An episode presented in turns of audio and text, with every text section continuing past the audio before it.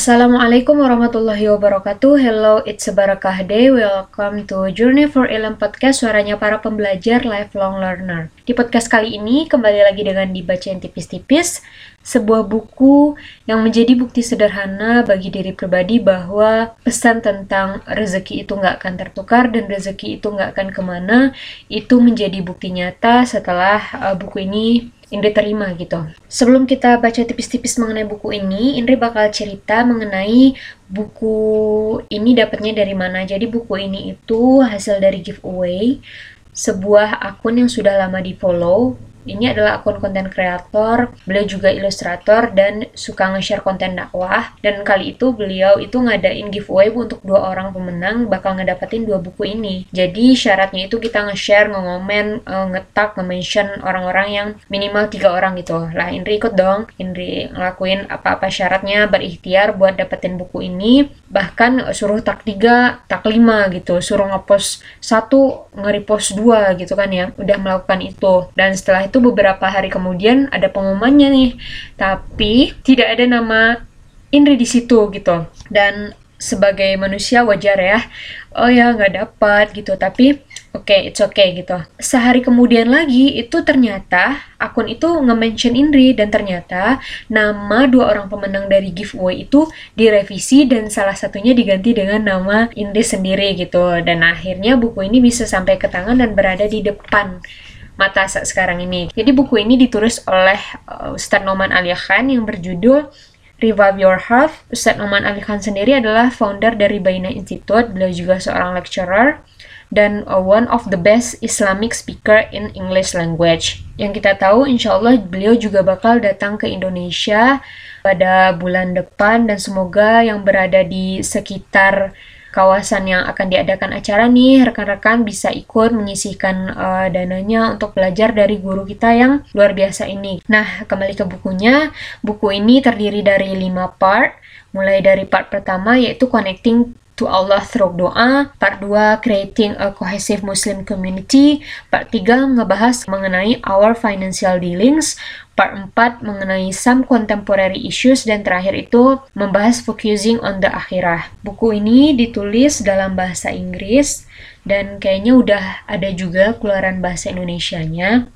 Dan ini cukup menantang bagi diri yang bukan native speaker buat uh, membaca ini, apalagi beberapa kosakatanya itu adalah kata-kata di dalam Al-Quran bahasa Arab yang uh, didefinisikan secara mendalam oleh Ustadz Noman Ali Khan. Dan part menyenangkannya adalah kita membaca buku dari orang yang benar-benar paham apa yang ia sampaikan, sehingga ketika dia menyampaikan dalam bentuk tulisan di buku ini, bahasa yang disampaikan itu bahasa yang sederhana dan mudah dipahami oleh orang apalagi yang bukan native speaker dan apabila ada kata-kata yang mungkin kita tidak tahu kita bisa translate sekalian belajar bahasa Inggris juga gitu kan ya. Nah, di part pertama, poin kedua ini mengenai doa in disappointment, Ustaz Noman Ali Khan mengatakan bahwa ada orang-orang yang menyampaikan kepadanya dalam setiap lecturingnya itu uh, dia itu udah berdoa banyak, mereka udah banyak berdoa sering karena dia ingin mendapatkan apa yang dia inginkan. Tapi kenapa doa itu tidak bekerja? Dia melakukan berbagai ibadah, bahkan ibadah-ibadah yang sunnah,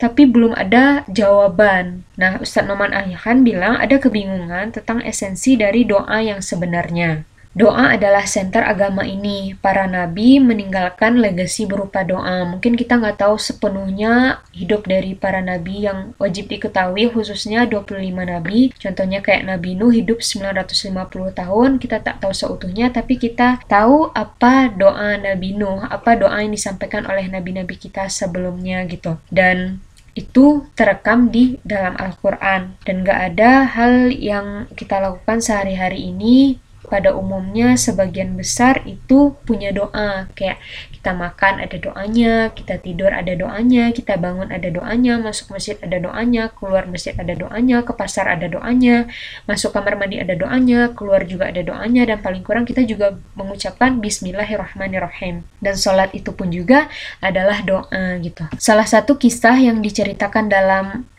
chapter ini yaitu mengenai uh, kisah Nabi Zakaria yang terekam dalam Quran Surat Maryam ayat keempat ketika beliau sedang berdoa. Yang kurang lebih artinya, Ya Rob, sungguh tulangku telah lemah dan kepalaku telah dipenuhi uban, dan aku belum pernah kecewa dalam berdoa kepadamu ya Tuhanku. Hal yang bisa kita ambil dari doa Nabi Zakaria, seorang utusan Allah yang pada saat berdoa beliau sudah dalam keadaan tua, tulang beliau sudah lemah, kepala beliau sudah ditumbuhi uban, yang artinya dalam keadaan tersebut beliau juga belum memiliki seorang anak, dan kita bisa bayangkan berapa lama beliau berdoa sepanjang hidupnya untuk memohon seperti itu. Ada berdoa yang pertama adalah beliau jujur sama Allah. Beliau menceritakan kondisinya bagaimana kepada Allah. Meskipun Allah tahu tentu berbeda ketika kita percaya dan kita ngasih tahu apa yang kita alami sejujurnya sepenuh hati lewat mulut kita sendiri gitu. Dan yang kedua, sepanjang beliau berdoa selama hidupnya dan dalam keadaan beliau yang sekarang, beliau juga mengatakan bahwa aku belum pernah kecewa dalam berdoa kepadamu.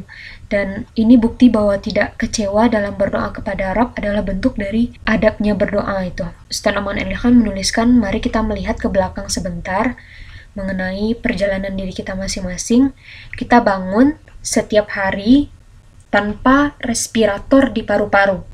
Kita buka mata, masih bisa melihat setiap hari. Kita masih bisa mendengar, dan semua yang kita lakukan itu bukan autopilot. Allah yang provide, Allah yang ngasih detak jantung, dan Allah yang menyediakan semuanya di dalam tubuh yang mahal ini. Tapi kadang kita ngehubungin Allah, balik ke Allah itu hanya ketika mau sesuatu. Ketika kita merasa kita kehilangan sesuatu, kita belum dapat apa yang kita inginkan. Padahal, as the matter of fact, Allah secara konstan menyediakan hal yang tadi itu semua tanpa kita minta. Bayangkan kalau setiap hari kita mau ngelihat, kita minta dulu sama Allah baru dikasih penglihatan. Bayangkan kita mau nafas, kita minta dulu dalam hati sama Allah, baru kita bisa bernafas.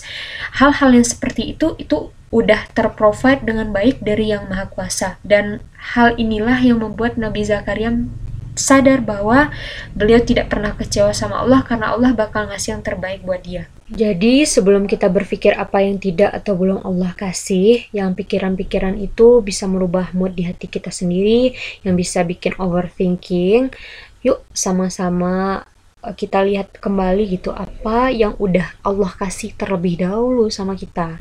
Analogi sederhana yang ditulis di sini yaitu Your mother loves you. Kamu mendapatkan keberuntungan yang cukup ketika ibumu masih hidup dan keberuntungan tambahan ketika beliau tinggal dekat denganmu. Ketika kamu mengunjungi ibumu setelah sekian lama dan dia sudah masuki masa tuanya, dia menyiapkan makanan untukmu, dia meletakkannya di meja dengan berbagai variasi makanannya dan memberikanmu pelukan.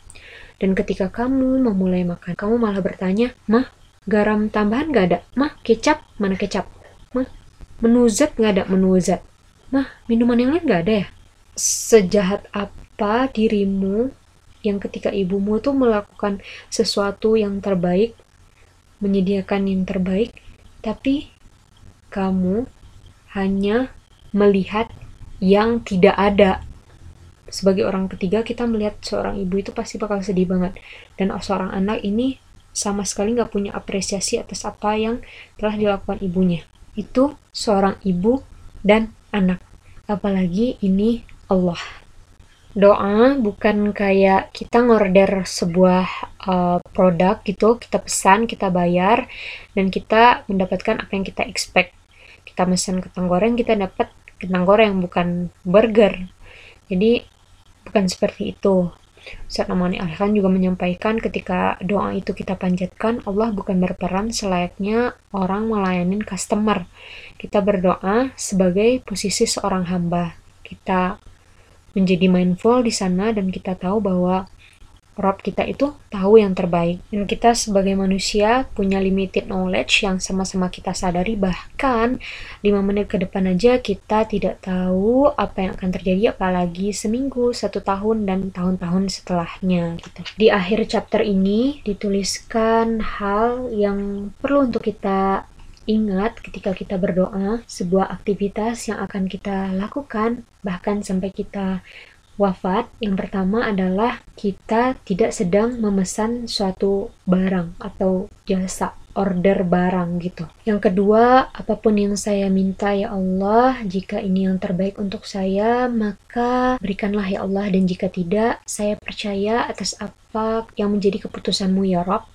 Jangan berpikir bahwa situasimu itu unik sendiri gitu. Karena setiap situasi kamu dan aku itu telah dimention dalam Al-Quran dan hal-hal yang diikutinya yaitu sunnah Rasulullah. Seperti contohnya ketika kita sakit udah ada doanya doa Nabi Ayub di situ surat Al-Anbiya ayat 83 dan jika Allah belum dan tidak nge-provide apa yang kamu harapkan secara langsung secara cepat secara apa yang kamu inginkan gitu ya itu adalah hal yang perlu kamu tanamkan dalam dirimu bahwa Allah itu mengajarkanmu tentang apa yang udah Allah rencanakan itu adalah yang terbaik untukmu. Dan ini adalah bagian dari ujian kehidupan, bagian dari test of life, bagian dari upgrade dirimu. Stop bertanya pada diri sendiri, kenapa ini terjadi pada diriku? Kenapa aku yang mendapatkan ini? Stop bertanya hal tersebut karena Allah tidak membencimu.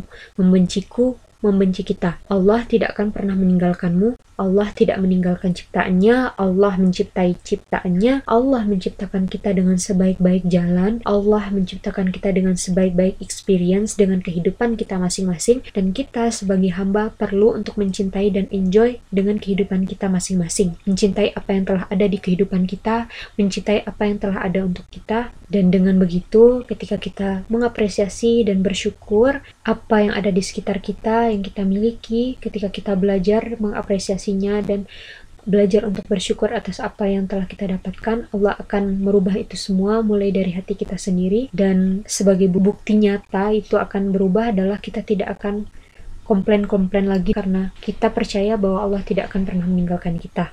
Semoga Allah melindungi kita dengan hal-hal yang baik dengan hal-hal yang penuh syukur dan melingkari kita dengan orang-orang yang juga senantiasa bersyukur dan dekat kepada Allah.